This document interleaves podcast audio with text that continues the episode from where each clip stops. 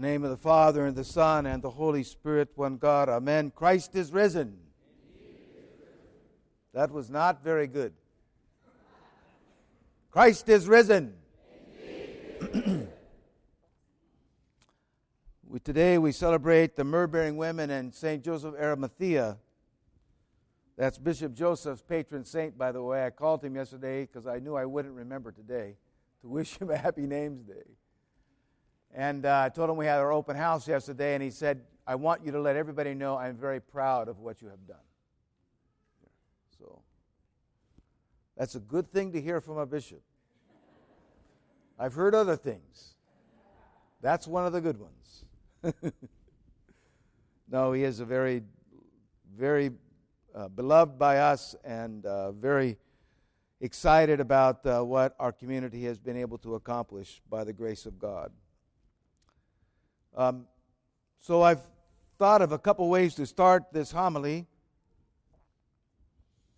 One is this quote from St. Gregory Palamas uh, in regard to this text Resurrection of the Lord is the renewal of human nature, a return to immortality. And we make these uh, say these things all through liturgy. Let us commend ourselves and each other and all our life unto Christ our God.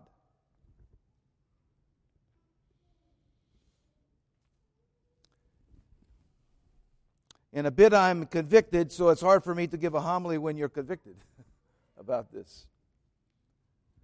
Being a Christian is a radical commitment. It's, it's radical. Christ is everything. And nothing gets in the way. Nothing. If something gets in the way, you got to deal with it. Christianity is a radical commitment to Christ with nothing that rises above that. Nothing. As Father Richard would say, zero minus. Nothing. This is such a hard thing for us in an affluent society. We have so much stuff, so many things we can do, so many things that can occupy our time. Nothing should ever get in the way of our commitment to Christ. Nothing. So we have an example today of these beautiful women and St. Joseph of Arimathea, who in life, like we face, faced issues. They had to face issues to do what they were going to do. But they did have a radical commitment to Christ. And that radical commitment to Christ helped them overcome the issues that were before them. So, Joseph of Arimathea a Jewish leader, his going to ask for the body of Christ brought him to the struggle over will I be slandered for this? Among, uh, among my Jewish brethren, will I be slandered for this? Will slander be my consequence? He's a wealthy man. What about my money? I may lose everything. I may have nothing left. For this simple act, all I want to do is give him a good place to be buried in my own tomb, hewn out of a rock for me. It doesn't belong to me anymore, it belongs to my Lord. But my money, what about my money? What about my reputation? I stand tall in the Jewish community. I'm respected. I might lose all respect. That all might be gone. They could take my life. They took the life of my Lord. Why not mine? If I go to bury him, the authorities may take my life. You see all the things that he had to step through just to go ask Pilate to take his body and bury it in his tomb. He had to step through these things to be a devoted follower of Christ. And then we come to these beautiful ladies, the holy myrrh bearers, who the church says the first myrrh bearer is the mother of God herself.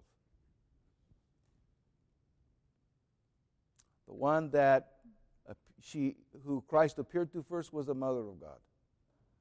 You know, the accounts kind of weave in and out a lot of who was there, and uh, the church is very strongly opinionated that the mother of God was the primary myrrh bearer.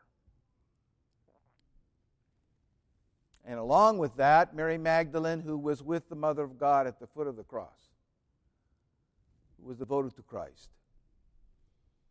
We also have Mary and Martha, the of Bethany, the uh, sisters of Lazarus. Of course, they would be there. the miracle of their brother being raised from the dead. How could we neglect our Lord at this time? Joanna, the mother of Chuza, Chuza was a uh, public servant. Joanna also had the honor of finding and caring for the head of John the Baptist. If you know that about her. But Salome, the wife of Zebedee, whose two sons were thunderous, James and John. Mary, the wife of Cleopas, whose sons were Matthew and James of Alphaeus, two disciples. And finally, Susanna, who we read in the book of the Gospel of Luke in chapter 8, was a follower of Christ all along the way. The holy myrrh bearers. What did they need to overcome? Fear of course. They had to take great courage to go do this. Not only did they understand that this was a fearful thing to do, but there were men guarding, there were soldiers guarding the tomb. They had to overcome their fear. They had to overcome the temptation of abandonment which the disciples already bought into. they were all hiding somewhere. They had to fight that temptation and just abandon this. Our Lord died. We need to just go away and hide. The Jews are after us next. They needed to find devotion. Did they need to overcome a lack of faith? Of course they did.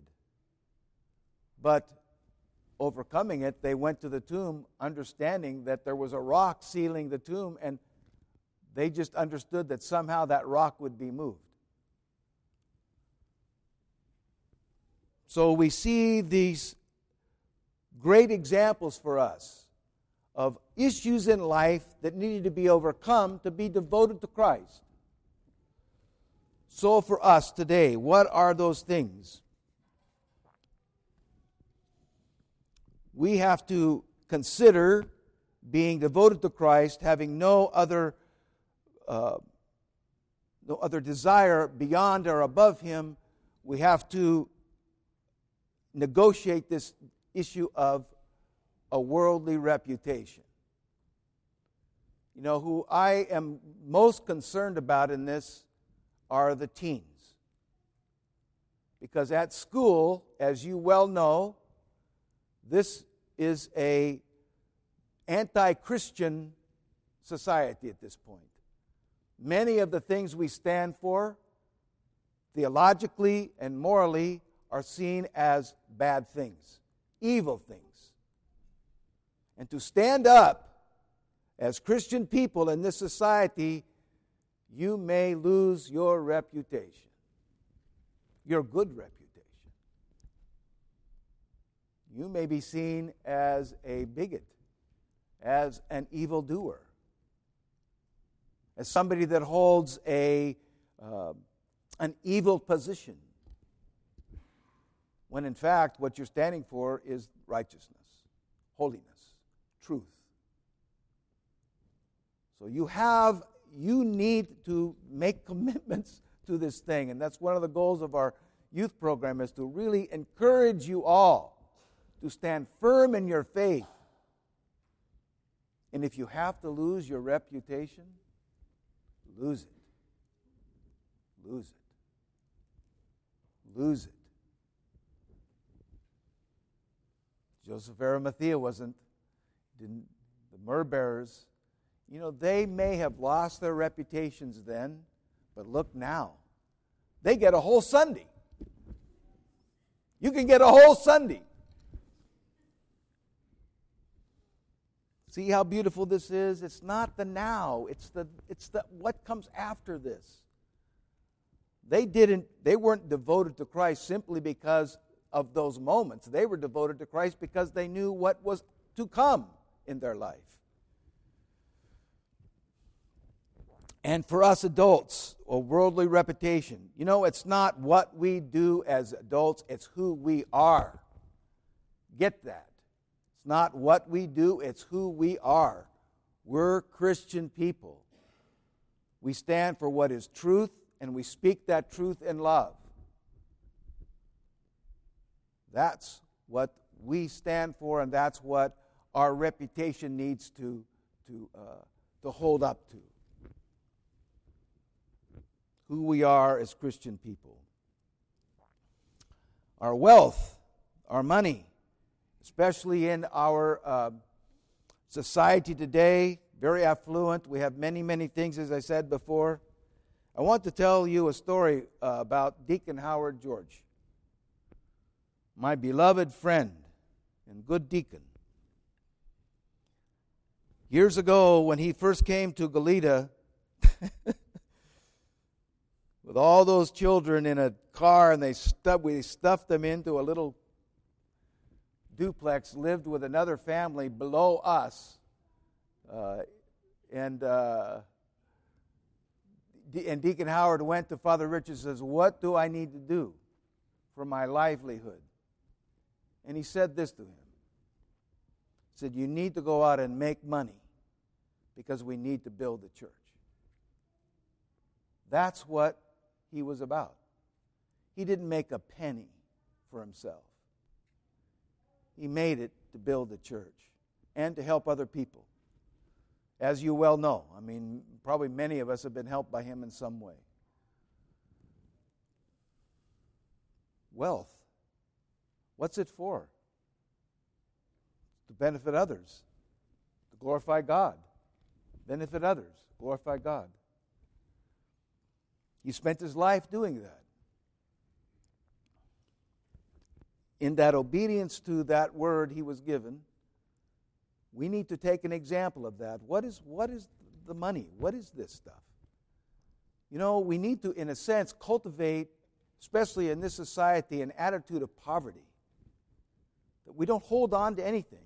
We don't grip anything like this. We grip it like this, because one day it could be gone. Like Job, the Lord gives, the Lord takes away. And then what did he say? Blessed be the name of the Lord. Live there. Bless the name of the Lord. Be a radical Christian with stuff. You don't need to hold on to anything.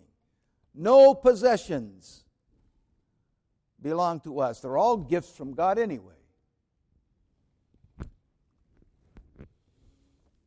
So, what else do we need to overcome I think one of the other things that's very difficult for us, we grow up with this attitude, uh, many of us, including myself, uh, we grow up with selfishness. It's all about me, my way, my opinion. You know, it's so hard to live that way. You're just banging against everything. You're struggling to have your opinion the winner. You're always fighting for something, and it just takes so much effort. I'm tired of that. Let's you you have your you can have your way. You know where where you learn that the best in marriage. It's your way is the better. It's the better way for two reasons. One, because it normally is the better way, and the other is that you don't you're not fighting for something. Fighting, growling.